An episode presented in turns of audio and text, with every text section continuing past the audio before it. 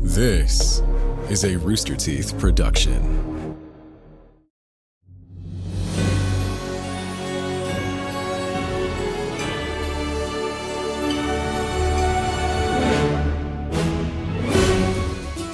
Good day to all you deep rothe. Stampede on into the stinky dragon. Swallow our latest swill, the ox trot. It's a mixture of bofinity, ginity, gory grapefruit juice, orange soda, and garnished with glowing orbs. One gulp of this gut rot, you'll be dancing till the cows come home. Previously, our adventurers shopped their way to Boulderay. There, they ran into a raucous rally regarding a mayoral race with candidate Brink Tussler. Their old frenemy petitioned the party's help in pursuing a puzzling stalker. But after following leads and uncovering clues, their investigation was disrupted by a deathly detonation sent from Quadrant and the Quadrant Squadron. Hold on to your heart stuff, because we're about to take this tale by the horns.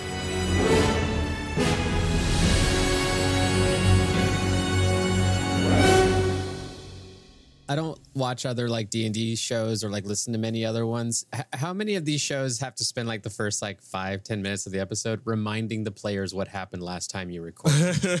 Is that a common thing? Because I'm like, oh yeah, the explosion sounds familiar. Where'd that happen? Was that in the library with the Kenkus? Luckily for you, you're about to find out. Jarring footsteps clank from behind a row of bookca- bookcases. Jarring footsteps clank from behind a row of bookcases. Out steps a hooded figure with two condescent orange eyes staring unblinkingly.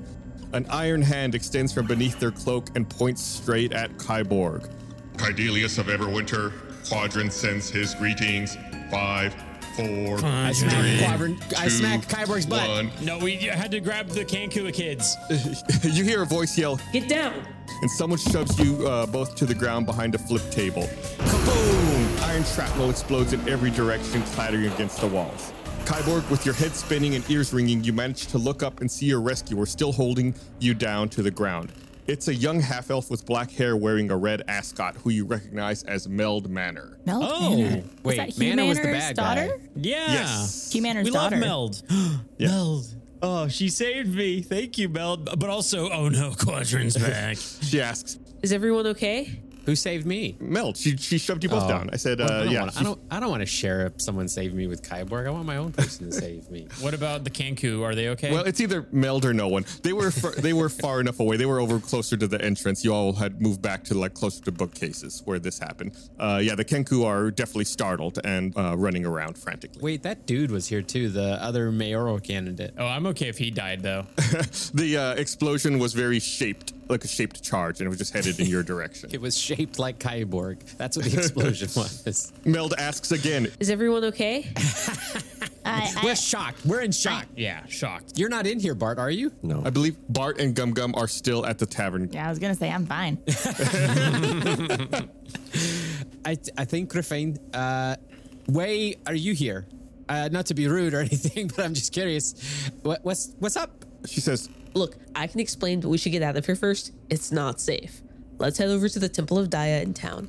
I have urgent business with Pastor Ocean, and we can regroup with your friends there, and I can explain everything. This is where Kyborg's gonna get really serious and very moody. He picks up some ash from the ground and he he grips in his hand Quadrant, and then he wipes it on his face like he's ready for battle. "Roll me a perception check, Kyborg." At disadvantage because you have ash in your eyes. You're about to tell me that that's Cancu poop. That it was like the kids' tin. Mud, why don't you roll one for me as well? That's a 14. That was the DM fishing for a better roll. Oh, I know this tune. Mud, it seems to you that Meld seems a little older since the last time you saw her. Like, older than you would think she would be based on the amount of time that's passed. It's probably because of like the time buffoonery that we were dealing with in Gettysburg. What was it called? Erbloom. Herbloom. Did you say Gettysburg? Or it's her mom. I knew there was like there. It, it just it just it felt right. Or, or, or this is a Terminator situation, and she's come back in time because I'm the hero of time, and she needs to save me from Terminators sent by Quadron because I have to save the planet. Or it's her mom. Or it's her mom. No, I mean she said. Wait, Mm. No, my mom died at the hands of Quadron. quick uh, question. What's your name? Kyborg. No, not you.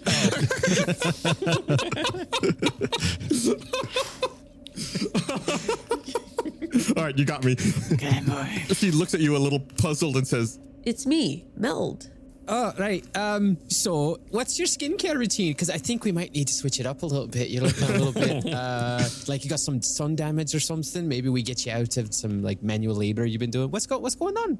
I promise I can explain everything, but why don't we regroup with your friends so I don't have to explain it twice? Meld, right. meld, meld. Just just tell him, come with me if you want to live. And then and then we're on board. Just say it. Just say it. Why don't you say it, Blaine? Okay, all right, all right, hey, hey, hey, Mud. Come with me if you want to live. I give him a good berry. There you go. Moonbeams cascade from the starry night above. Uh, after a quick safety check of the perimeter, you two start making your way to the Temple of Dia, along with Meld. Uh, Bart, oh God, I couldn't remember your name. Uh, Bart and Gum Gum. It's funny, you can't remember Erbloom, I can't remember Bart. Especially because my name is Barbara and I'm a bard. That makes Yeah. it extra funny. You couldn't remember it. And you like to bark. Mud, perhaps you should send uh, Gumbo with a message to the tavern to have your friends meet up with you at the Temple of Dia. Oh, they're not at the church. They're at the tavern. Okay, yeah. Yeah. Um, I d- uh, yeah, I send Gumbo. Gumbo, and I, s- I, like I tape a little note on him, and I give him a little pat on the butt, and say, "Go, go get my friends. go get my friends." So yeah, from your perspective, Bart and Gum Gum, you all are still at uh, the Throne Gauntlet Tavern. Mm-hmm. Both of you roll perception checks. Do you see a badger? All right. Uh, nine. Nope, no badgers. Hmm, That's going to be a three. Man, uh, normally Bart, you're uh, you're all over this perception checks. I think it's because I've been drinking. Oh yeah, yeah, it could be. You both have been uh, arm wrestling and you're just having kind of a good time there in the Throne Gauntlet Tavern. And you hear Duncan call to you. Hey, isn't that your friend's uh, badger over there? He points to the door as you see Gumbo walking in. No. Or crawling in the front door. What's a what's a badger? Gumbo goes straight to the bar and gets up on a bar stool and like hits his little little badgered paws on the bar, like wanting like. Or a root does beer that or thing where something. he's looking everywhere but the badger, just like back and forth. Gumbo was also under explicit instructions that if they don't notice him, to bite Gum Gum's uh, foot. There you go. Ow, who's attacking me? It's a little. Who is this? Roll for initiative. Who are you? Roll for initiative. well, you obviously uh, recognize uh, Gumbo immediately as being your assailant. Oh, you've changed sides, I see. A foolish decision, little one. you changed sides. And I draw my weapon. Oh my god. Bert, get ready. Gumboots betrayed us. Uh, hey Gum Gum, just uh, trust me, everything's okay. Just put the weapon down. It's okay. It looks like the little fellow wants to tell us something. Gumbo bites him again. Oh, no, he's, he's telling us he's betraying us. uh, yeah, you notice that he's got a note attached to him. Oh, my God. Someone's put paper on him. Get it off. It's made him evil. Uh, Bart, pick, Bart picks up the note and reads it. Yeah, you pick it up and you see a, a message scribed by Mud that's imploring you to meet them at the Temple of Dia. The, the note just says, "Take me to church." Dun, dun, dun, dun, dun, dun. That's, that's fantastic. Oh, that was along the journey. Yeah, yeah, yeah, yeah, you got me there. Yeah, yeah, yeah. Take me to church. it's in code because we're it's in code. We have to be stealthy. Yeah. They'll never figure that one out. all right, so I guess you all head to the Temple of Dia as well. You got to say what you're doing. Before we do that, is there any way I could get a, another battle axe at the store or trade, or is, We're that, is not that available? there Just- anymore. No, no, just a regular. They said that they didn't have it. They only had magic items. Maybe in the morning. It's it's Okay. nighttime right now, so that's why the tavern is extra raucous. Uh, but probably in the morning. Okay. All right, just, let's go. And I pick up Gumbo with one hand and hold him out like he's a weapon about, eh, like he's a bomb about to explode. Okay, you all uh, make your way over to the Temple of Dia from the Throne Gauntlet Tavern. Holy dia. from where you are, it's pretty much on the opposite end of town. The uh, Throne Gauntlet Tavern's kind of in the central western portion of Boulderay, and the Temple of Di is out in the kind of the southeastern corner. It's actually closer over to the school. It's not too far from the school. You all reconvene outside the Temple of Dia. Bart and Gum Gum, you see your party members as well as Meld all standing in the shadows outside of the Temple of Dia. Cool. Is that Meld? It is indeed Bart. What uh what happened to you? Well, I have been on quite an adventure since we've last seen each other. Who knows how long ago that was? Well, when you all went back in time to stop Slick, I was hiding nearby. I wanted to see the recapitulator in action. After all, I helped assemble it for you. But without realizing it, I went back in time with you. Oh no. As you can imagine, I was very confused. But eventually I saw an opportunity. With everything I knew about my father and his corruption, misdeeds, and that my mother had gone missing, I decided to find and free myself in this timeline. We'll call her Meld Beta. I snuck into my father's mansion and worked with Meld Beta to come up with a plan to arrest our father and reunite Erblum. Then, Meld Beta traveled to all the districts and told them the dirty dealings of our father's corrupt enterprises and complicity in the assassination of the guild head. Eventually, my father and his guild were tried and arrested for their crimes. Fletcher and Boone was voted in to take my father's place as the new district leader of Steinman. But that's not all. After that, the district leaders unanimously nominated Mel Beta to be the new guild head of Herbloom. I decided to seek out the inventor of the recapitulator, Howie Scream. I believe you know him? Yes. We do. I found the Scream family and told them the story about my mother, Sedate Tempor. Together, we rebuilt the recapitulator, and I began traveling through time, searching for clues as to what happened to my mother. Cool. I traveled to the past, but I simply couldn't find her. It's almost like she doesn't exist in the past anymore. So I decided to travel to the future. That's when I uncovered the Tetragogs, a fourfold axis of evil that took over all of Phasa and rid the world of Arcana. There was no more magic. These Tetragogs were led by a crimson cloud calling itself Entropa. I made haste, searching for the four of you to find out more about this bleak future, and that's when I found Kyborg, or should I say Kydrin. What? No. In that timeline, Kyborg was killed by that exploding automaton back there. It was sent by Quadrant, one of the Tetragogs.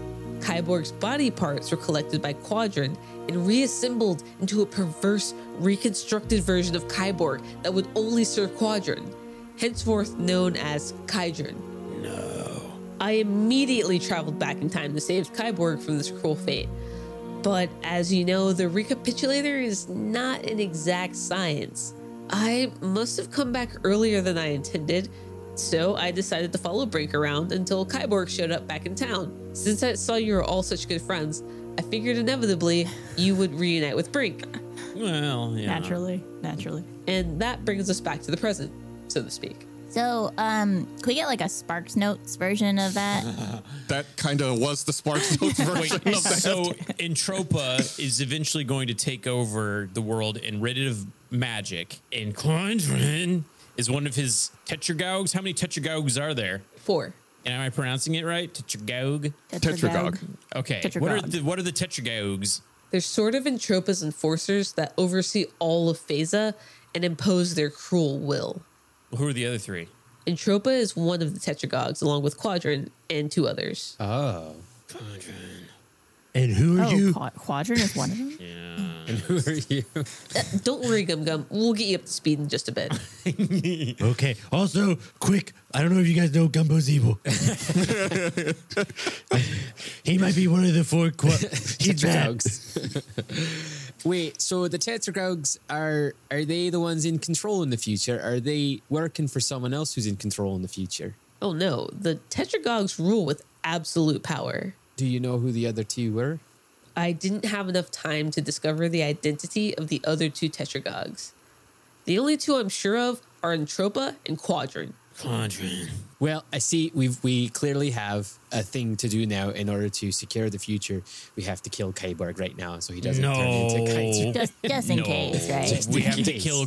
We have to kill Quadrin, who will pr- who tries to make me into Kydrin. Right, right, right. That plan will work, but only if we can absolutely hide all of his body parts and keep them out of the hands of We're, Quadrin. no, Alright. stop even. So eh, eh, we have to don't e- dismember Kyborg No, no. and hide his body parts in the four corners of the world. We're not Welcome to the entertaining new this idea. campaign of Sneaky Well, Dragon where no. we hide all of Kyborg through time. This is this is another. We're gonna kill. We're gonna kill Quadrin, and then in the meantime, we're gonna avenge my family because if you haven't been listening, he killed my family and my village, thus taking me down this spiraling path of revenge. and he of- also of took my becoming arm. Hydran Alright, and no. Oh being evil, and my we have God. to do we have to def- I- we have to not have that timeline happen. And in your timeline, did Paralyte? Is she still bad? I don't know what's good and what's bad anymore. My timeline is your timeline, Oh. just extended over a longer period of time. Oh, Gum uh, Gum nods like he understands. So does not. Does Mel Mel does does your Is your dad still alive? Did he end up not dying because, from that T Rex or T Rex? Yes, correct. Your actions reset the timeline in Herbloom and stop that timeline from occurring. Oh, right. In our current timeline, my father is still alive, but he's imprisoned in Herbloom. Oh, okay. All right. I feel that Pastor Ocean here in the Temple of Daya has information that can help me uncover the identity of the Tetragogs and help us defeat Quadrant and Entropa. Oh, it sounds like we should talk to the pastor then, right? Exactly. That's why we met here. Now, let's go in and talk to Pastor Ocean. Let's go. Is his name Danny? First name, Danny. Uh, you don't know. Everyone just calls him Pastor Ocean. Pacific. well, we go and talk to him. Like, where is this? Where is this? This stupid man? Give them a second here. to turn the page to the next portion. No, right here, right here at the temple. I like how Barbara thinks of like the way that Gus is like DMing is like almost like he's got like a book full of just stories that he's just turned a big old page and it's like, all right, next page. Yeah. And you hear that li- that little sound that tells you to turn the pages along with it. I blast through the doors of the temple and do a barrel roll in with my arm, my draw bow, bow drawn. I'm not taking any Yeah, that's risks. good. after Do, a, do an Quadrant. assault on a on a religious uh, uh, building and then roll in. You got it. Just for clarification, Micah is reminding me when you all first came to this temple previously, there was a sign when you came in that let you know that the pastor's name was Dev Ocean. Right. Not Danny oh, Ocean. devotion. Devotion. Got it. Wow, Micah. I you should have and your dumb remembered names. Yeah. So, Kyborg, you're kicking down the door Oh, of the temple. Is, And is that doing correct? A, doing a barrel roll in, yes, with my bow drawn. No, you know what? He goes to do that, and I notice it, and I shove him aside. It's a roll off. It's a yeah, roll off. do it, do it. What is that? Dexterity? Make a dexterity roll, Kyborg. Mud, make either a strength or a dexterity check. 24. 18. 18. Yeah, you go to you go to uh, shove him, but Kyborg sees you coming. He's all amped up with all this quadrant use, and he manages to dodge out of the way. Uh, he makes an athletics roll to kick down the door. And 14. Uh, yeah, the door uh, flies open, and uh, you somersault into the room. I guess make an acrobatics check. Uh-huh. 12. Ooh. 12 yeah yeah that's that's good enough it's a somersault it's not a flip or anything you somersault into the room draw your bow and look around the doors immediately shut behind you separating you from the rest of your party Ha ha ha, mortals are so predictably unintelligent. Kydelius of Everwinter, your life is at an end. Any last words? Quadrant. everyone go ahead and roll initiative Oh my Everyone? God. Aren't, but are we outside the room? Yeah, we- it's just we're, this is how you resolve uh, stupidity. 23. 12. the reason you're rolling initiative just to uh, i'd like to answer your question there uh, barbara is to know when you all would act as everything else is happening inside the room as well Gotcha. I rolled a. s- Oh my a goodness. one plus five, so it's a six, but I. Uh, I have advantage on initiative. I rolled two ones in a row. Why do you have advantage on initiative? That's my one of my new level things. Oh, nice. Uh, so I have a that's a three for me. Go- gotcha. So, Bart, from your perspective, Kyborg kicked down the door, somersaulted in. You were probably rolling your eyes as he was doing so. And then, after he went in, the doors shut behind him, and you heard some muffled voices from inside the temple. Everyone is now outside the front door of the temple except for Kyborg, who is inside. And he's clearly face to face with danger, as far as we know. I would I would say that's a safe assumption, but you wouldn't know like definitively. Okay. Um, could I try opening the door? Yeah, you try to open the door as you normally would, but it appears to be locked. Okay. if only you had a lock picking kit. Could I cast? could I cast heat metal on the door handles? Oh, uh, yeah, absolutely. I don't know if that'll work. Like if it'll melt it. Yeah, uh, you cast heat metal. The door handles begin to melt away. Woo! All right, and then could I open the door? Yeah, now you open the door and you see light streaming in through the windows of the temple, giving it some illumination. And you see Kyborg right on the other side of the door and some evil looking automatons spaced throughout the temple. How many? Uh, You see four. Okay. Where in relation to Kyborg are all of them? Because I, I imagine Kyborg's further into the room. He's just beyond the door. I assume, like with his action, he was trying to like get in, keep the door behind him, and you know survey uh, any potential danger. Uh, you know the temple's very long. Like think about the inside of a church where it's you know way longer than it is wide. you know, all the times you went to church, Barbara. Yeah, yeah, yeah. There's uh, one kind of close to the door where you all entered, two mingled throughout the pews in the center of the temple, and then way at the far end at the altar, there's another one over there. Gotcha. Well, I believe that spell was my action. I don't think I get any more actions at the level I'm at. I'd say you could move if you wanted to, but that's about it. Got Okay. the door open, so it's good. Yeah. Um, I'll just move into the room, but I'll stay like further back. So like where the doors that we came in through. Yeah, you can. I mean, there's a little bit. If you want, you could like offset yourself to the left or the right if you want, or you could stay pretty center by the door. I'll go to the left. Left. Okay, Bart enters the temple and um, stays close to that back wall to the left side. It is their turn. I cast invisibility. Too late. Heat metal is what you went with. It was a really good call. I I, I, I feel like a, a- a horse's butt for charging in without the team. That'll be my character arc with Quadrin. He separated me from my family, so now I my new family. I have learn to to rely appreciate on them. it. Right. That's your that's your arc after 53 episodes of doing this with us. Is that you're just now learning to work as a as a team? As I told Gus, 54 is my lucky number, so now Okay. I start learning. Okay.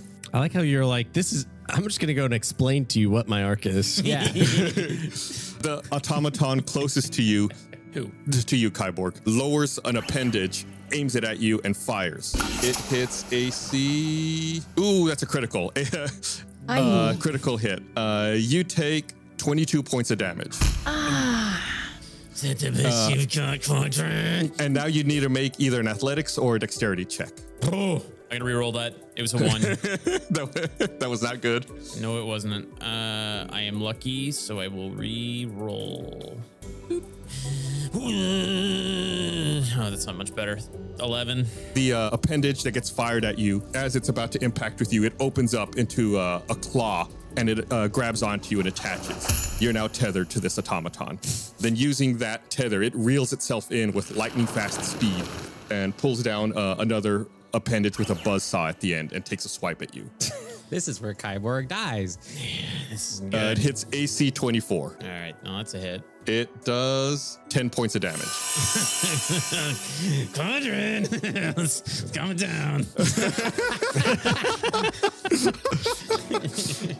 The two that are up in the pews, they're about 45 feet away. They move out into uh, like a flanking formation. One moves to the left and one moves to the right.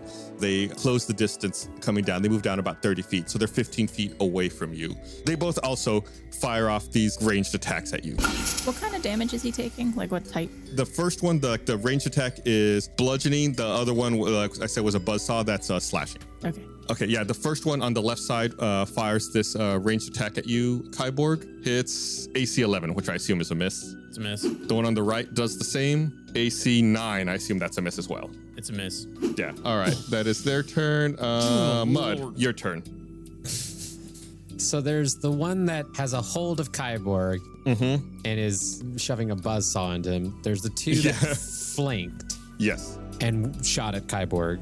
And then where's the other one? Way at the far back of the temple, still by the altar. That one has not gone yet. Okay, so that one's a distance away. I'm going to do something I don't want to do and heal Kyborg Why don't you want to do that? because he doesn't deserve it. They might. it, it might actually hurt his character arc. Very true. yeah, he needs to be broken down completely.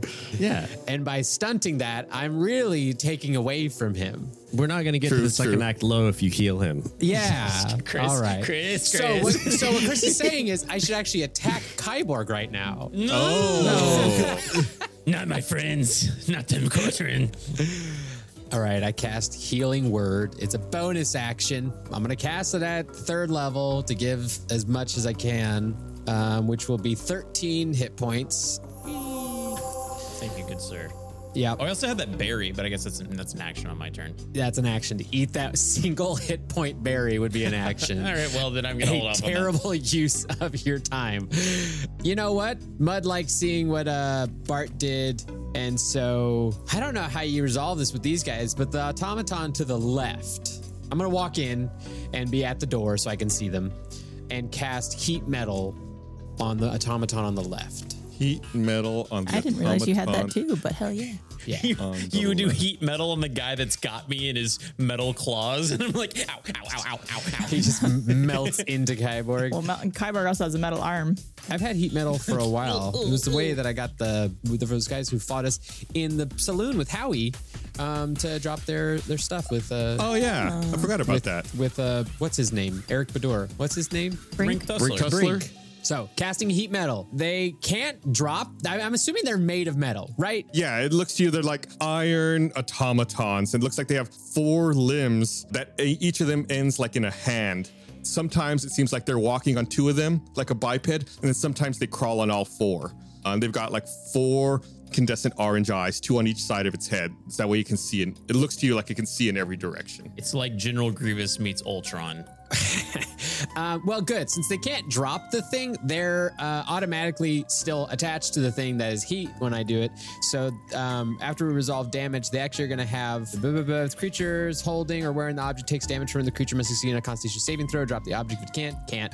If it doesn't drop the object, it has i- disadvantage on attack rolls and ability checks Uh-oh. until the start of your next turn. And you said this is the, you're doing, you're targeting the one that ran up on the left side, right? On the left, Okay. go ahead and roll damage. It's three d8s. That's 19 fire damage. I don't like that. Yeah, you shouldn't. Okay, yeah, the um, iron automaton on the left side that was closing the distance begins glowing, you know, with like orange heat from the heat metal. Red. It's red hot heat. Red hot heat. says it in the description of the spell. So I'm just. Red hot heat. Okay. You just made him more deadly, John. Yeah, I know. Now, now he runs at Kyborg. He- you hear it say, Ouch. Wait, I feel no pain. Is someone in Portal? it does sound. okay, is that it for you, Mud? Yeah. Okay, it's the other one's turn. What's it gonna do? when it comes for you. It, I think it's gonna it's gonna hold back for now and see uh, how the rest of this plays out. The one at the altar seems to be surveying everything in front of it. You think you hear calculating? He's contemplating religion. He's getting he's getting smarter. Kyborg, uh, it's your turn. Okay, all right. Here we go. I'm in that guy's clutches still, yeah? Yeah, he's got like this arm that shot out, and the hand is like grabbing onto you. What am I going to do to get out of this? What do I need to take an action or a, an attack to fight my way out? You can make another athletics check to try to break out of it. Athletics check. All right. I do that and it is a 19. Oh, okay. Yeah. You grab this like grappling hook hand thing off of you and you drop it down to the ground. You're no longer tethered to this enemy. I bitch press it off. All right, was that an action or was that Does an he drop it like it's hot? No, that an we'll say that attack was. or what? That, no, no, we'll say you- that's a bonus action. Okay. Uh, so that guy's really up in my grill still then, yeah? Yes. Okay. With an attack of opportunity, if I were to fire past him, that's not an attack of opportunity, right? That would not provoke an attack of opportunity. It's just the movement in and out of melee range. Yeah. How because how close is that guy? The one that just was just hugging me. Oh, he's like right, like right next to you. Melee range, five feet. Okay. Actually, you know what? I don't like that guy on me, so I'm gonna take an, at disadvantage a uh, an attack with the longbow triumph. Okay. Go ahead and roll that attack roll. That's a 27 and a 19. So a 19. Uh, yeah, 19. That de- that definitely hits. Okay. Rolling damage. That's 10 points of damage. Okay. You don't want to do a bursting arrow? I don't want to do a bursting arrow, but I did get a new arrow. It's called a grasping arrow, and I'm looking at this one. It's a creature hit by the arrow takes an extra 2d6 poison damage. Its speed is reduced by 10 feet, and it takes 2d6 slashing damage for the first time on each turn it moves one foot or more. It sounds like that's like more of a viney thing, and it sounds like it's more useful against organics. I was going to say automaton. Automaton. Right. So no, I'm, I'm gonna I'm gonna hold off on that. But I have a thing called the Gift of the Chromatic Dragon, Chromatic Infusion. As a bonus action, you can touch a simple or ah shoot, I should have done that before I fired it off. Okay, that was my first action. I'm gonna take a second action, but before I do that, I'm gonna use Gift of the Chromatic Dragon. As a bonus action, you can touch a simple or martial weapon and infuse it with one of the following damage types acid, cold, fire, lightning, or poison. For the next minute, the weapon deals an extra 1d4 damage of the chosen type when it hits. You can use this bonus action once per long rest. If I touch my longbow, does that in, do, infuse the arrows or was that just the arrow? It would work if you. T- it's so it specifies you touch the weapon. So uh, I would interpret that as being the bow. However, you used a bonus action to remove the grappling hook from you, so you don't have any bonus actions available. Yeah, yeah, you're right. You're right. Okay, all right. I'm going to take another shot at this guy with the longbow triumph with my second attack. All right, yeah, go for it. And this will be a disadvantage. So it's 26 and an 18. Mm-hmm. Oh yeah, that that still hits. Okay, Badoom. That's a 10. Nice. Yeah, so Kyborg very quickly knocks two arrows and fires them at the automaton in front of him, striking both times. The automaton is still standing, looking around, surveying the situation. Well, I'm all juiced up, so we're going to do an action surge. uh, you can take one additional action on your turn. This can be used once per short rest. I'm going to fire again with the longbow triumph. This will be a disadvantage, however. It's a 23, 19, Oh yeah, you still hit. piercing damage, 12. Oh yeah, nice. It's still standing despite uh, your three arrows in, in it. One more shot with the old longbow triumph then. Would a 14 hit? Yes, that actually does hit. Okay, a 14 and 24. I roll a 14 then. Okay, Shoot another arrow. It's a 9. nine. Oh yeah, the, the, the automaton looks like it's in bad shape. It's uh, uh, sparking a little bit. and Looks like it's falling apart, but it is still standing. Okay, that is my move. Strong boy. For my mental image, I don't remember. Mud, where did you move to? Just to the door frame. Okay, so you're still standing at the door, kind of behind Kyborg at this point. Yeah. He's about to explode. I'm pretty sure these guys explode. Yeah, you're really paranoid. Uh, is that it for Kyborg? Not paranoid enough to not action roll into a closed building. I thought it was gonna be funny. I thought I was gonna walk in on like a priest doing some like I'm gonna I'm gonna I'm gonna and then like I go in there's four friggin' robots. Um, I, I guess I have a movement and I would be opening myself to an attack of opportunity, but it might be worth it to get away from these dudes. Actually, no, they got that whole grappling hook situation. It's useless. Yeah, that's my move. That's it. Okay. Gum Gum. It's, it's rare that you're the last one in the initiative order, Gum Gum. Yeah. Those two ones. He's got advantage on it. Yeah. I'm going to rage. Yes, calm down. Dun, dun, dun, dun, dun, dun, dun. So I'll roll my rage uh, thing, which is a four. Let's see what that is. Flump, flump, flump, flump. is three. flump is three, I think. Magic, if you use one weapon of your choice that you're holding until your rage ends, the weapon's damage type changes to force and it gains light and thrown properties with a normal range of 20 feet and a long range of 60 feet. If the weapon leaves your hand, the weapon reappears. Oh, yeah. Okay, cool. And then c- can I run towards Kyborg without bumping into any of like opportunity attacks? Yeah, because uh, the closest enemy to you is the one right in front of Kyborg. Okay, then I want to throw my new axe, the the friendly axe, as I'm running. The friendly axe? yeah, the friendly axe. I want to throw it at the one in front of Kyborg. Is this and, and that is this the axe that's being infused with this Yes. magic from your wild surge? Okay, I want Yes. to make sure. Uh, so I'll make a Attack. whatever. Yeah. Come on, Gum Gum. This is so cool. Oh wait, that I just rolled damage. Sorry.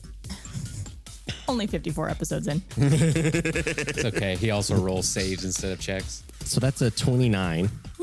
Oh yeah, that uh, that definitely hits. Okay. You already rolled damage. Yeah, I already rolled damage. So that's nine damage. Nice. So you throw your axe and you begin running. Mm-hmm. The axe strikes true, hitting the automaton, and uh, it falls over, unmoving. Okay.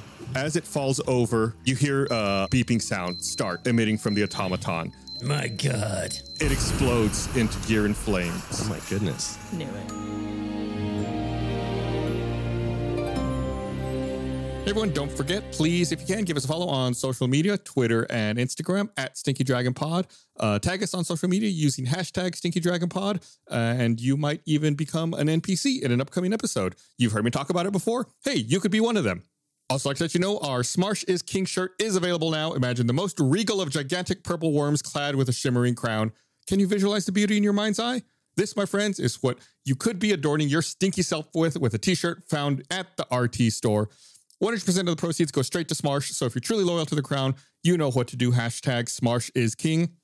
Head over to store.roosterteeth.com. Look at it for yourself. We're also going to be doing a special one shot adventure at the upcoming RTX event here in Austin. Uh, you can get a ticket, see it live, rtxevent.com. It's uh, coming up soon. It's the weekend of July 1st to 3rd here in Austin, Texas. Special thank you to some of our voice actors. Uh, Schwindelin, aka Besler, uh, is voiced by Christian Young. Brink Tussler is Eric Bador, and Meld Manor is voiced by Kayla Milton. Do you ever find yourself awake in the middle of the night reading real life stories that make your skin crawl?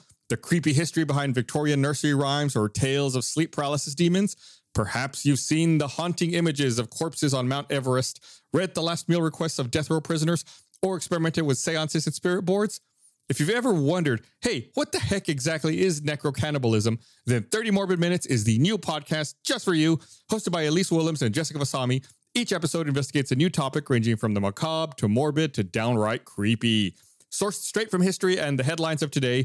Check it out now on Spotify, Apple Podcasts, wherever you listen to podcasts. New episodes every Tuesday uh, or available a little early on Monday for Rooster Teeth First members.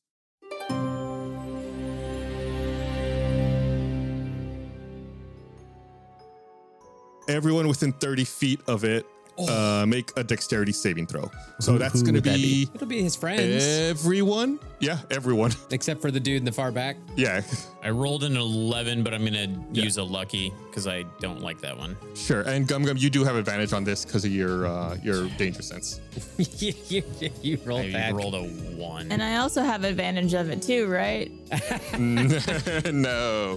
21 for Mud. 10. 10 for Bart. I, I rolled an 11 and then a 6. I'm going to go with when was the critical fail? Can I go with the 11 or is that the most recent? Wait, why you- why did you re-roll? What action did you use Yeah. to re-roll? Lucky. You choose the die with lucky. I'm going to use another lucky. this is a deck saving throw, yeah?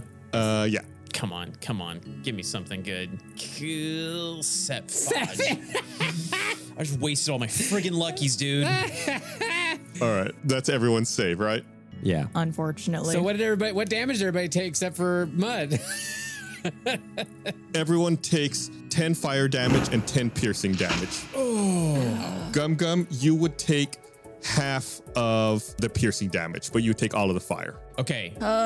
Okay, really quick. I have this thing called Gift of the Chromatic Dragon Reactive Resistance. When you take acid, cold, fire, lightning, or poison damage, you can use your reaction to give yourself resistance to that instance of damage. So you could take half fire with that. Have fire. Okay, I'm going to use that. So I'm still taking 10 points bludgeoning or, or Pierce. 10 piercing, Piercing. and 5 fire. Mud, since you made the save, you take half of each. So you take Okay. 5 fire and 5 piercing. oh, he still gets damage. Damn. yeah, usually saves are like that. Uh, I'm going to make uh, dexterity saving throws for the two uh, enemies who are also caught in this explosion. Uh, one of them succeeds, one of them fails. The automaton on uh, the left side seems to duck out of the way of uh, some of the gears that are flying towards it, but the one on the right takes the full force of the explosion. and then he explodes. it's just a chain reaction. that would be great. Okay, Gum Gum. so you threw the axe and you caused a super cool explosion, uh, and you're still running at Kyborg. Uh, what do you want to do? Is an explosion cool if you're in it? It's a good question. Only if you don't react. Yeah, I don't think Gum Gum reacted. He just took it in the face. so, where's the furthest one away? The furthest one away is the one way at the back at the altar who has not closed any distance on you guys yet. About 70 feet away from the door. Okay. What's she gonna do? Gum gum. Throw my axe at the one furthest away. Wait, you already threw your axe, didn't you? Yeah, but it t- teleported back to me. That's at the end of the turn, isn't it? No, immediately. Mjolnir. Does it say Yeah, the immediately? or the end of turn? weapon reappears in your hand at the end of your current turn. oh. Hmm. I like how Chris didn't check and he just said what he wants it to be. No, I thought it was. I really did. Uh, okay, well, I'll run to Kyborg. Can I pick it up? Yeah, you run up to unmoving automaton, retrieve your axe. And then for my second attack, can I throw it again? I mean, he did explode. Maybe the axe flew back at him because it exploded. And it uh, took an attack at him. Uh, sure, why not? You can Yeah. throw it again. That's a 18. No, sorry, 20. Yes, that would hit. yes, come, come. Uh, that's nine. Nine points of damage. Okay. And it's the end of your turn. Yeah. And I and I hug up next to Kyborg in front of him. Wait, yeah, you're 15 feet in front of Kyborg now. Oh, okay. Well, then I back up to Kyborg. No, you're, you're out of move at that point. Okay. Uh, okay, so you're 15 feet in front of Kyborg, your turn ends, and your axe reappears in your hand. Yeah. We're back to the top of the order. Uh, Bart, it's your turn. Okay. I would like to give a motivational speech. Um, Now's the Down on one knee. time. Down on one Now's knee. Bart's moment. Everyone hush. It's Bart's moment. but at the fourth level. So if I cast this, I could target up to five people within range, myself included, I believe. And everyone gains 10 temporary hit points. What do you tell everyone? Hey, Kyborg. Yes, Bart. Screw Quadrin. hey, Gum Gum. Yeah. You're my best friend. You're my best friend too. And Mud, yeah. you're the prettiest one of the group. Well, I knew that already. What do you tell yourself, Bart? Bart, you are you are worthy. You are capable. You are um, taller than you think. Yas, Bart. Yas, our short, short king. Our short king. Short king. also, with this spell, for the duration, each affected creature gains 10 temporary hit points because it's at the fourth level. Uh, if an affected creature is hit by an attack, it has advantage on the next attack roll it makes So if someone gets hit, then they get advantage on their next attack. on their next Love attack. it. Yes. Uh, she hasn't done anything yet, but what do you tell Meld for your- her motivational speech? Motivate her to do something. Uh, hey Meld, if you want to like participate. Uh, also, your your dad was hot. Uh, thank, thank you. the cannibal? It's voiced by her actual I boyfriend. know. I'm still calling her out. He's a cannibal. Hey, Eh, who knows what Bart's into? Meld rolls initiative. You, you've uh, you've motivated her into action. There it Yay! is. He motivated the DM to remember there's an NPC that should be helping us right now. I got a lot going on. Gus gets plus 10 temp HP. also, you guys should know once an affected creature loses the temporary hit points granted by the spell, so once you lose 10 more, the spell is uh, over for you. Okay, so the advantage thing stops. Uh, yes, but just for that creature. Yeah.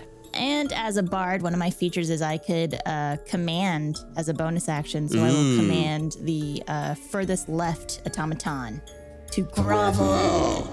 Ooh. Yas, Nice. Bart. Was it wisdom saving throw or follow the command on its next turn? And grovel would mean it just falls prone on its next turn and ends its turn. So it needs to make a DC 14 wisdom saving throw, if I'm reading this correct. Yes, correct. And as an automaton, it would have zero wisdom because it's not actually something that a computer can have. That's right. If I know Quadrant and his stupid automatons, they're not wise. They actually, it, it actually has a negative one to its wisdom saving throw. They're just evil. I think Gum Gum has negative one to his wisdom saving throws. Yeah.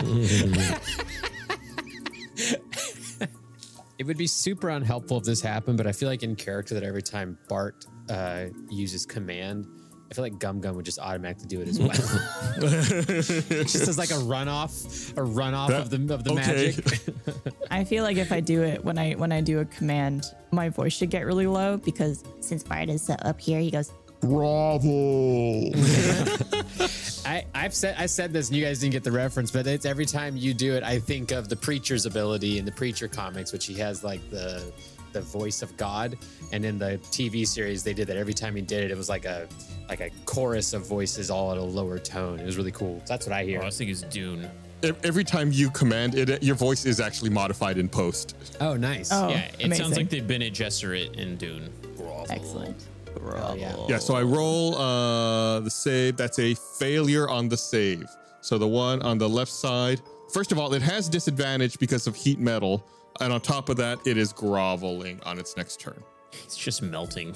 That's so cool. So it, he doesn't take an action basically. That's so metal. Right, he will not. T- it will not take an action on its next turn. Is that it for you, Bart? yes. Because of your rousing speech, Meld uh, charges up and runs straight at the automaton on the right side. Pulls out a hammer, swings it, and brings it down on that automaton, hitting AC. Oh my god. Uh, she rolled a one. Uh, she she runs up to the automaton, pulls out her hammer, uh, but drops it. Uh, Is she a halfling by any chance? She's a half elf. Mm, half elf. Uh, She's Uh. not super experienced in combat, apparently. She looks around with wide eyes to see if anyone noticed, then quickly reaches down to pick the hammer back up. That uh, automaton on the left side, it's their turn. It prostrates itself, begins groveling. Automaton on the right side that Meld ran up to, it's their turn. And it, of course, is going to attack Meld, who ran right up to it. This is why she was hanging back. Ooh, one of its hands uh, reaches out and attempts to take a swipe at Meld. It hits AC 13, which is a miss. Yes. Go, Meld, go. I like that Meld ran up, s- whiffed, and then the robot in, re- in reaction also whiffed. It's just it's the it's the gif of the lightsaber fight in episode two. Where they're just spitting them at each other, but not hitting. But as it's doing that, as it's swinging at Meld, uh, one of the other arms pops down in another direction and fires at Kyborg. A grappling hook at him, hitting AC 13, which I assume is a miss. That's a miss. All right, uh, Mud, it's your turn. Mud is going to, I guess, go up to where Gum Gum is. How f- Gum Gum is about what sixty feet from the furthest one. So he ran 15 feet and he's about 55 feet away from the furthest one. Oh, it's a good amount of distance, just enough to cast heat metal on. no, Well, first bonus action, heat metal damage on the one that's on the ground. The one that's groveling. Okay. Uh, go ahead and roll that. 18 fire damage. Does it get a save again or anything on that? No, because he can't drop his stuff. Okay. Uh, yeah, the, the one on the left side that's groveling begins glowing even redder and hotter. Like it seems like he's getting redder and redder and redder. Uh, and then he explodes. Yeah. Everyone, go ahead and make that dex save. 19. Nat 20, 22. Nice. 14 Maybe 14's enough. 21. Let me roll for meld as well. as weld. Hey, that's a. Oh yeah, she rolled a 19. Yeah, everyone actually saves. Oh, yay. So half. So everyone, yeah, everyone takes half damage. Everyone takes five points of fire and five points of piercing damage. It's a good thing we got that temp. Is that everyone's temp damage gone then? Mm-hmm. Or temp HP, I mean. Unless I use that gift to the chromatic dragon again thing, eh, thing where I'm resistant to fire, but it's only going to save me from three points. Do you think that that's worth it? Well, how often can you use it? That's a good point. Uh, yeah, I'm going to use Gift of the Chromatic Dragon! Reactive resistance! Oh, is So it I'm not like how many times can you use it? three times. Oh, you didn't you didn't answer. Go go. Oh no, I thought I thought that was like a a- like a hypothetical. Like, Yeah. how often are you going to get attacked by fire or lightning? And I was like, you know what, Gum Gum, you got to make a good point. Uh, so I'm going to use that, and I only take half of the fire damage. So is that two points? Or are we running? We'll roll down down to or not? two. Yeah. All right, so I take seven points of damage. Yep. Do you still have the advantage thing? He can pop it. He procs it at will three up to three times. So he has one more left. Right. No, I'm saying you have the the Bart inspiration speech advantage. Yes, I have three p- three temp HP. So Are you still okay. free? Oh wait, I I, I have advantage. I- I would still have it too because I would only take. Slashing uh, or, or piercing. Yeah. Oh yeah, half of the piercing. Yeah. So you take. And so that seven. means both you guys have advantage on your next attack roll oh wow, because you still have my motivation in your blood. Gross. party boy, killing it. it's handy. It's all I could contribute because I'm not very powerful. Oh. Uh, all right, mud. Actually, is there a distance between the two remaining automatons that is over 30 feet away from each of them? The other one's 45 feet to the altar. Yeah, they're both quite a distance from each other. M- uh, m- more than thirty. Then I go there. So between them. Yeah. Yeah, you can. I'm going to cast uh, heat metal on the furthest mofo. Muffo. I'm only going to do that at second level spell slot, so it'll do a little bit less damage, but they're still an automaton. They can't drop it, so now this guy is going to be on disadvantage for attacks. But he has to roll a save. Oh, The but he roll can't is drop to it. I see see. if they can drop it, Drop it like it's hot. but because I'm literally heating their body, I am so glad two of our team members have heat metal. Yeah, shed your mortal coil, you stupid automaton. All right, and uh, you gonna roll damage on that? 13 fire damage. 13. All right. Uh, It begins glowing red hot. Correct. Hachi chachi. You get a heat metal, and you get a heat metal. What else do you want? You got anything else you want to do there, uh, Mud? I do a curtsy and sit down in the pews. It, it, it is that automaton's turn, the one that's furthest away that you just cast heat metal on. Actually, is it actually? We never do this. Could I actually like actually go and and crouch behind the pew for like some cover? Uh, you know what? We never use cover mechanics, but yeah, you absolutely can do that. There is a system for that in D and D. Then I'm doing that. Mud prostrates himself in the church and he prays, doesn't he, Mud? Yeah, I probably have some sort of deity that my druidic magic comes from. Yeah. So we'll say hiding behind that pew like that gives you half cover, Okay. which actually gives you plus two bonus to your armor class and dexterity saving throws. Heck yeah. That's cool. Just for reference, if you uh, get three quarters cover, that's a plus five bonus. And if you have total cover, you cannot be targeted directly by an attack or spell. Love it. But AoE might still affect you. Okay, so that automaton sees you, lowers an appendage, and fires a grappling hook hand in your direction, uh, Mud. Okay. Oh, it rolled a seven. That is a miss. Since you are hiding so well behind the pew, it flies uh, well over your head. Mud giggles a little bit. Then it uh, very speedily gets down on all four appendages and with lightning speed crawls very quickly in a beeline straight at you. Ooh. Then one of its appendages takes a swipe at you. It hits AC 12, which I bet is a miss. That is a miss. Way to go, Mud. He giggles again. Kyborg, it's your turn. Okay, here we go. Uh, what are the locations of the remaining two? The only two that are left is the one on the right side that's engaged in combat with Meld, and the one that's engaged in combat with Mud up in the pews. And where? Oh, in the pews? Yeah. Well, speaking of pews, I'm going to whip out this baby. It's called the Hand Cannon. An ingenious and hidden weapon built by an unknown artificer requires the wearer to be missing one of their arms. It's it's basically a hand cannon that's stuck in my prosthetic arm that Quadrant stole from me.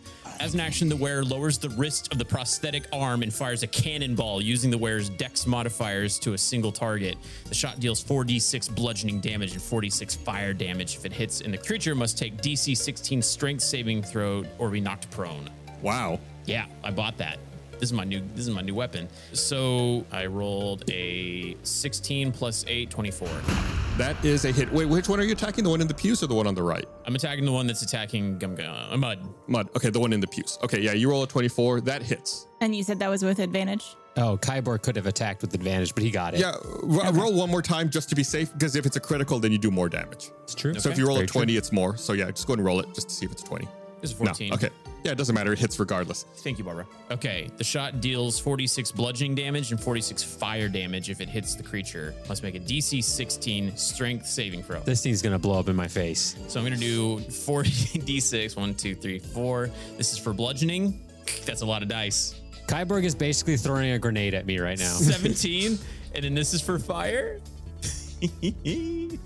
10, So 27 damage, 27. And then he needs to do his DC 16. strength. Strength saving throw. That's a six. The cannonball hits the uh, automaton, which explodes into a giant ball of fire and gears. Make a dexterity saving throw, mud, and only mud. Sorry. I'm sorry. It's a gift to me. you gave me HP. I take away your HP. Eight. So that's 20. Yeah, you take 10 points of fire damage and 10 points of piercing damage. I'm hurt. Kyborg, it's still your turn. You have anything else you can do? Oh, absolutely. So now I'm going to look at the one that's attacking Meld and I'm going to whip out the old longbow of triumph because I cannot get that hand cannon back unless I pay three gold pieces for gold powder and a cannonball after a long rest. Which is a brilliant, brilliant idea. I have zero money, so you guys are gonna need to donate to the hand cannon fund. Yeah, Mud, you should be the first to donate because it saved you. yeah, saved me. All right, longbow triumph. That's a 25, and then because I have advantage, I'm rolling again. So 19, I'll take the 25. That hits. Okay, and that does seven points of damage. Okay. Uh, the automaton is still standing and has not taken that much damage. Oh, but that was an arcane shot, Gustavo. Oh, no. Which uh, I'm gonna just call this one. Micah suggests you call it Jeff. Yeah. What? You said, I'm going to call this one, and you kind My of name trailed off. Jeff. Oh, gun, gun. Uh, I'm not gonna do bursting arrow. I'm gonna just see because we're gonna encounter these more often. I'm gonna try grasping arrow, which is a creature hit by the arrow takes an extra 2d6 poison damage. Its speed is reduced by 10 feet, and it takes 2d6 slashing damage the first time on each turn it moves one foot or more. The brambles last for one minute until you use this option again, or until any creature uses an action to remove them with an athletics check. So, what what the heck do I have to lose? Let's see if these guys can take poison damage. All right, so go ahead and roll uh, 2d6 poison damage. Eight. Eight. Okay, so it hits, poison damage procs, and a bunch of like brambles and brush grow out, entangling up the automaton. The automaton just begins laughing. Ha ha ha ha. So, to, can I perceive if that did anything? If that did any additional damage to the poison? Uh, yeah, make a perception check. I love D and D. Fifteen. You cannot perceive any change seem to have happened within the automaton. Okay. Well, he's stuck in brambles, so he'll take an additional two d six slashing damage uh, anytime he tries to move. Mm-hmm. And then I want to move thirty one feet away from that thing, that that automaton. Yeah, you aren't right next to it. Yeah, you'll just make sure you're more than 30 feet away. I see what you're saying. Yeah. Gum Gum, you're up. So there's that, just the one that has the brambles now, Yes, that is correct. That is the last one. Next to Meld. and it's next to Meld. And how far away is that from everyone? Far enough for me and Kyborg. I think pretty much everyone except for Meld at this point is more than 30 feet away from it. Okay, uh, how far away from it am I? You're pretty close at the border. If I had to say, you're probably 35, 40 feet away, something like that. Okay, I'm gonna run up to it and just attack it with my um, random acts of kindness. Okay. All right, so I have advantage. So, The first roll was a 10. all right, that's a 26. Believe it or not, that hits. Believe it or not. uh, So that's a 13. 13 13. Hmm, Okay, yeah, you uh, swing your axe, doing 13 points of damage. The automaton is still standing there between you and Meld. I hit, I hit it again with my other axe, so that's uh, 14. 14, that hits. All right, rolling damage for that. 15 damage. 15. The automaton explodes into fire and metal. Both you and Meld need to make a dexterity saving throw. Okay. I don't like this theory of us destroying something and us getting hurt at the same time. Quadrant's ruthless like that part. Meld makes her save. Quadrant. That's right. Quadrant. Die even lower. Uh, that's a 19. 19. So No, this is too high. uh, you take half five points of fire and five points of piercing damage. But you are raging, so you take seven points of damage. All right. Hold on, gum gum. It's no bad. All of the automatons are now exploded. There's only remnants of them and pieces of them spread about the temple. Way to go, team. This temple's probably kind of ruined, right? It's a it's a little crispy. Just four explosions inside of this temple. Melt says, We have to find Pastor Ocean. That's right. It's why we came to this place in the first place. oh yeah. She begins running up to uh, the altar uh, and the pipe organ at the back of the temple to see if she can find him. Mud follows her to help look. As does Kyborg. Not that he knows what Pastor Ocean looks like. I start calling out to him. Padre, where art thou?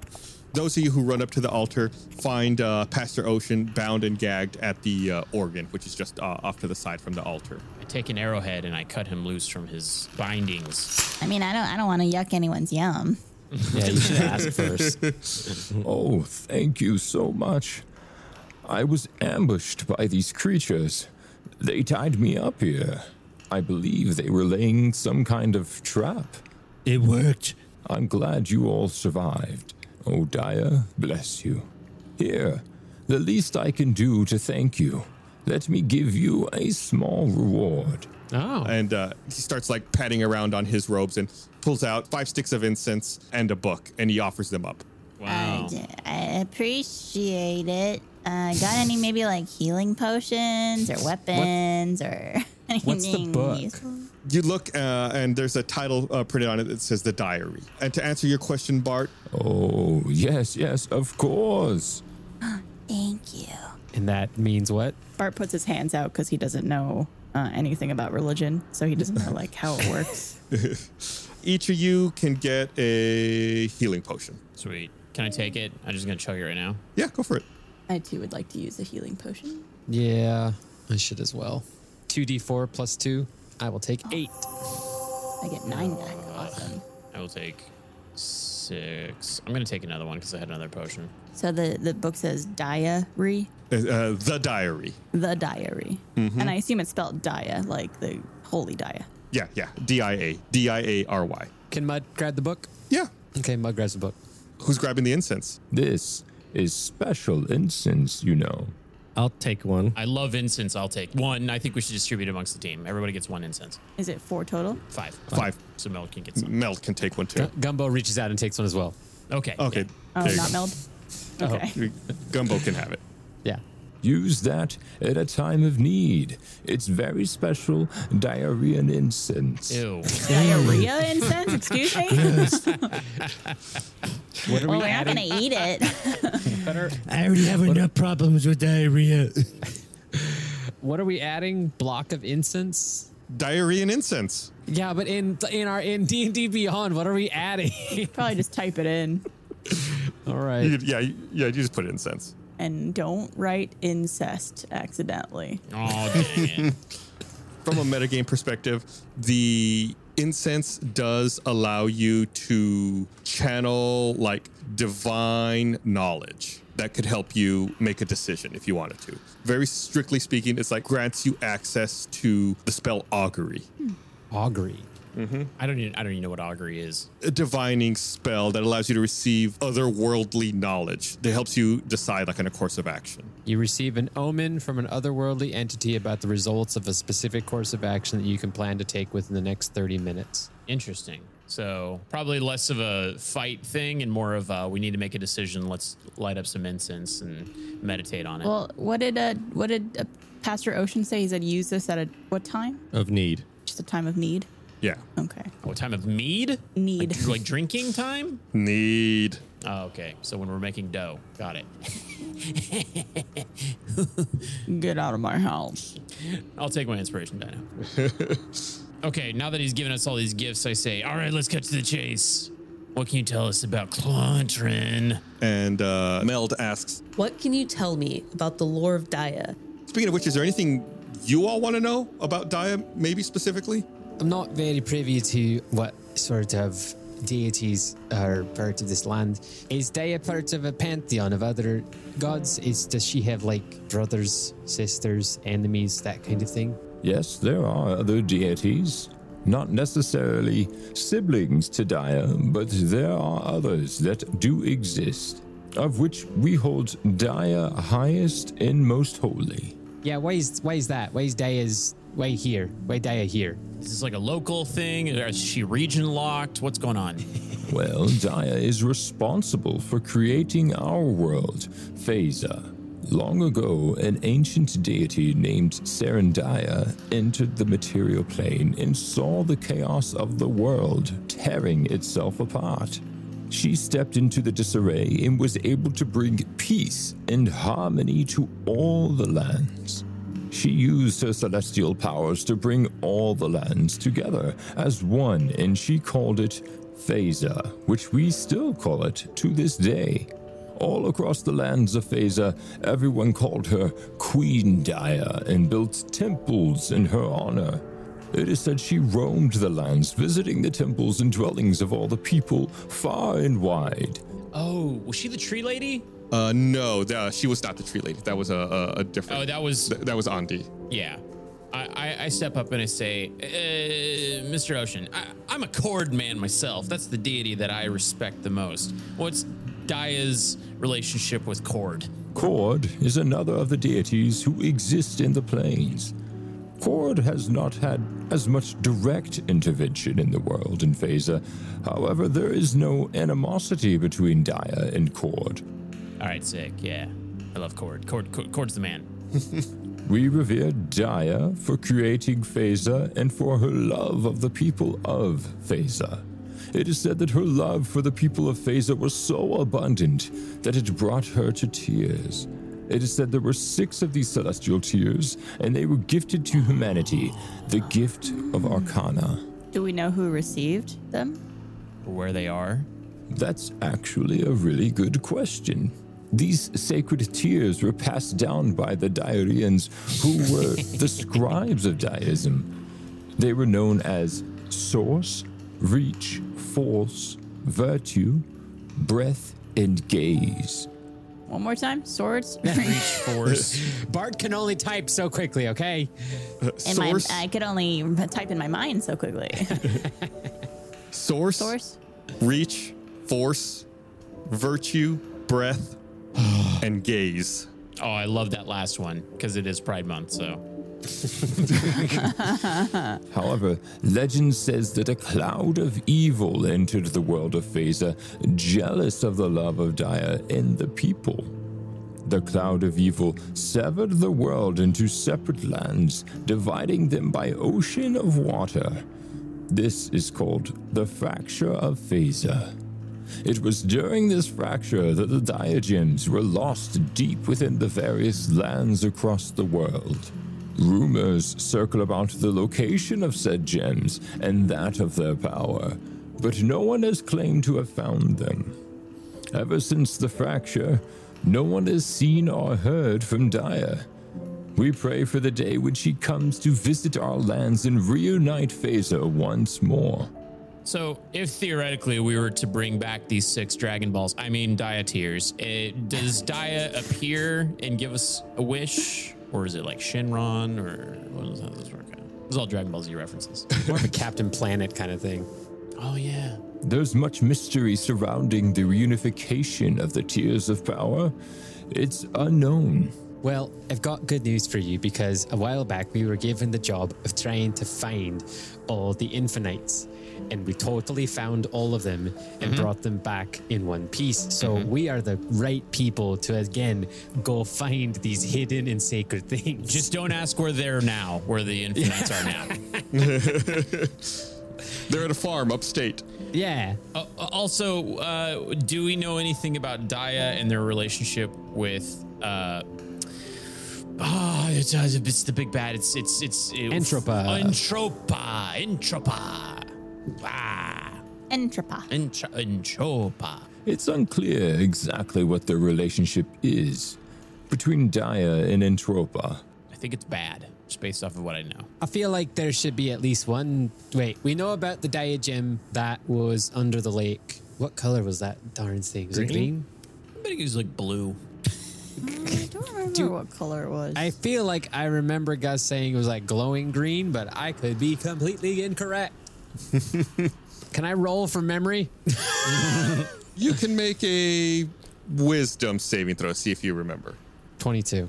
You recall it being uh, uh, a beautiful indigo color. Oh, not neither of us. Okay, so Mr. Ocean, do you know with the purple? Do you know? uh, Do you have a- any uh, information on like which ones for which? Because we we know of the existence of the purple one. It's not in our. We don't have it.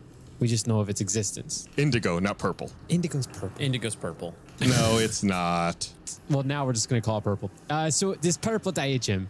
Uh, Indigo is not in our, our vocabulary. do we know anything about that one? Oh, we have no direct knowledge. This happened so long ago, we don't know the specifics about them. All right. So, what about? Do you know the possible location of any of the other ones that are maybe nearby that we could go fetch? Oh no. If I knew, I would be working to retrieve them myself. During the fracture, they were lost far and wide, deep within the various lands of the world. At this point, Mel says, Perhaps it's best now that we reunite with Kyborg's friend Brink Tussler. Not my friend. We'll see what he has to say, and maybe we can ease him in his paranoia. Maybe we could also take a little bit of a rest because we just got a little banged up, folks. oh, you're talking about. I feel like my friend Gum Gum's gonna keep asking for a darn axe if we don't go find a, an an axe at a shop. it's still nighttime now, but perhaps you know if you uh, Oh, right, return it's nighttime. and, and and wait till the morning uh, in Boulder, you can find one. All right, nannies. Should, should, hey, can we? Since we saved you and your church, do you mind if we like crash here for the night? Could we can't we just go home? I would be happy to provide you sanctuary. But The church is in a bit of disrepair uh, from the damage of your most recent encounter. All right. You all do have your infinite headquarters you could return to in Boulder. It's it's a rare instance where we're actually in the town where our, our This has rooms happened are. before. We've had a fork in the road, and we're like, we could just go the extra mile. Let's just go a little bit further, and then we get in another encounter, and then we get our butts kicked. So but that's fine. It's fine. Let's All go. right, um, so Mud goes home. okay.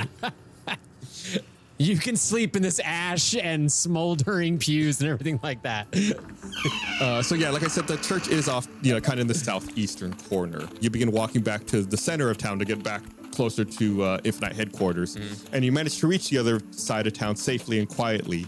You know, maybe despite everything that's been happening, your luck is finally starting to kaboom, pop, pow, explosions burst nearby, but they don't sound like uh, squadrons. No, they're fireworks. You round the bend and come upon an even larger crowd huddled around the Throne Gauntlet Tavern, cheering and drinking. Amongst the crowd, you spot Dr. in much higher spirits than before. He lifts the Stein up into the air. Three cheers for our newly elected head of Boulderay, Mayor Brink Tussler. and the crowd begins chanting, Hip hip hooray! Hip hip hooray! Hip hip hooray! Brink begins addressing the crowd. Thank you. Thank you. Thank you, my Boldarians. But I must confess, I would not be here today if it were not for four individuals. Nay, four friends. Rust Bucket, Good. Mud, Bart, even Gum Gum. Are you out there? Come join me up here. Come up. Come up. Come up. Okay. All right, this isn't gonna go to his head whatsoever. Let's go. All right. As you all approach the front of the tavern, Duncan hands each of you your favorite drinks of choice. Boulderay, we owe a great debt to these four heroes. And as my first act as your mayor, I hereby promote these four brave warriors from interns to infinites! Yes! Fantastic! Tomorrow, my friends, the real work begins. But tonight, tonight, we drink! And the crowd erupts into cheers and raucous music fills the air. Guys, we finally did our mission. We found all the Infinites.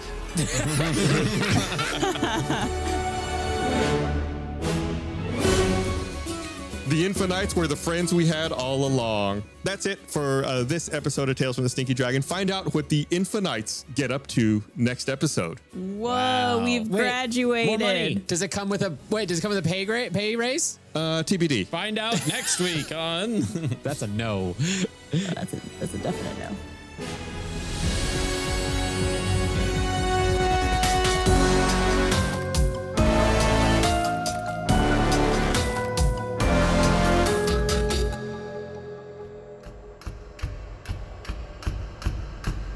Your forsomeness, I bring news of Caedelius.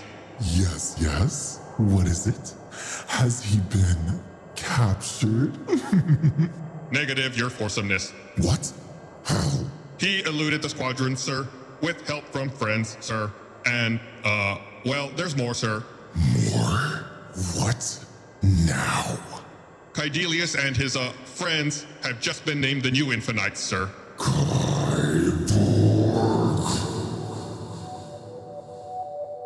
Time to go back where it all began. Alone in the woods without a plan. A blonde haired elf without an arm, shivering in the icy cold.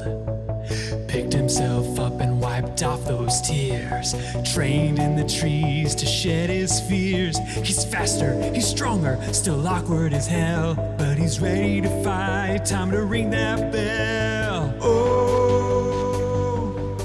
Draw the bow, taking aim, roll the die.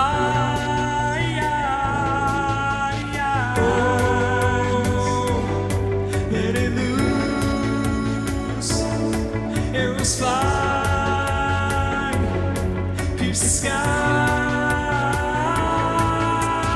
Kaibo, the mighty, he's gonna go left to do what's right. Kaibo, the mighty, his target is set, bullseye all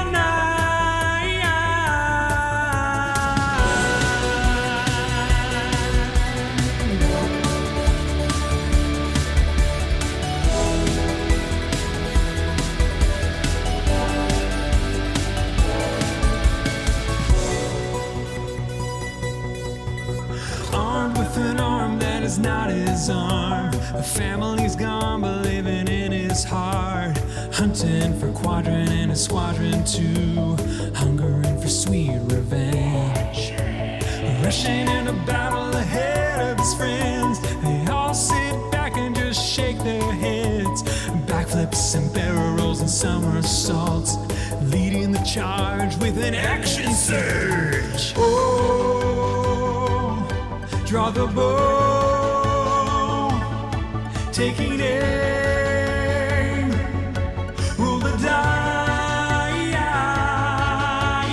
Oh, let it loose, arrows fly,